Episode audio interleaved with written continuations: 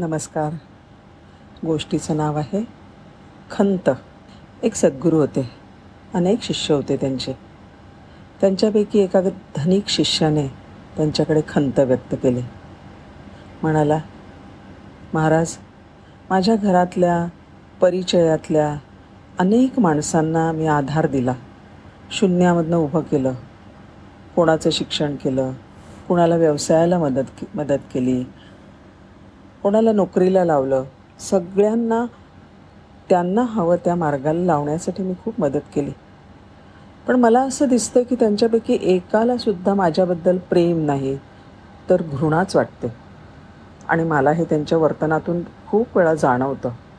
असं का होतं? काय माझं चुकतं करता का तुम्ही मला मदत? सद्गुरू म्हणाले तुम्ही त्यांच्यासाठी काय केलं हे त्यांना कधी बोलून दाखवलं? का आजूबाजूला कोणाला सांगितलं का कधी? की मी तुमच्यासाठी एवढं केलं वगैरे वगैरे. शिष्य म्हणले नाही हो नाही. अजिबात नाही. कधीच मी असं काही केलं नाही. आणि माझा तो दंडक आहे. एका भावाला मी दुसऱ्या भावासाठी काय केलं? किंवा एका मित्राला दुसऱ्या मित्रासाठी काय केलं? हे सुद्धा माहिती नसतं. मी अगदी कोणाला डाव्या हाताचं उजव्या हाताला कळू देत नाही. सद्गुरूंनी विचारलं ठीक आहे तुम्ही सगळं त्यांच्यासाठी करता. पण ते तुमच्यासाठी काय करतात? तुम्हाला काय देतात? त्यावेळी तो शिष्य म्हणाला धनिक होता. तो म्हणला ते काय देणार मला? माझ्याकडे तर सगळंच आहे. शिवाय मला ना कुणाकडून काही घ्यायला आवडत नाही. ते माझ्या स्वभावातच बसत नाही. अगदी साधा फुलांचा गुच्छसुद्धा मला घ्यावासा वाटत नाही. मला तो कोणी दिलेला चालत नाही. शिवाय माझी कामं सगळी मला करता येतात. माझ्या गरजा मला भागवता येतात. इतरांची साह्याची मला कशाला गरज पडते? काहीच नाही गरज पडत. गुरुदेव हसले. म्हणाले वाटलंच होतं मला की तुमचं काहीतरी अर्धवट असं होतं आहे अहो तुम्ही द्यायला शिकलात तसे घ्यायलाही शिका. सगळं काही ठीक होईल. काही दिवस गेले आणि मग शिष्य परतले. त्याच्या चेहऱ्यावर तर आनंद आणि समाधान होतं. शिष्य म्हणाले चमत्कारच झाला हो गुरुदेव. तुमच्या बोलण्यावर मी विचार केला.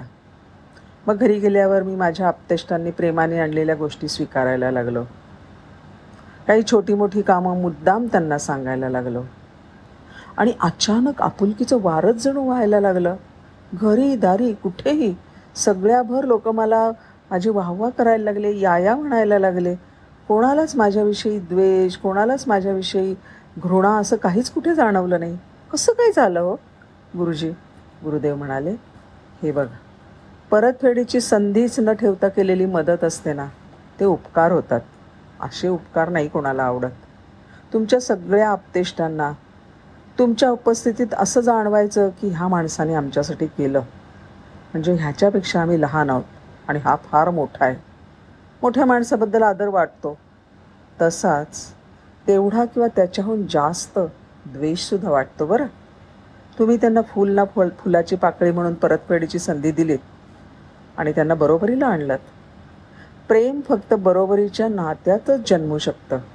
आणि त्या प्रेमाचा जन्म झाला. आणखीन काय? धन्यवाद.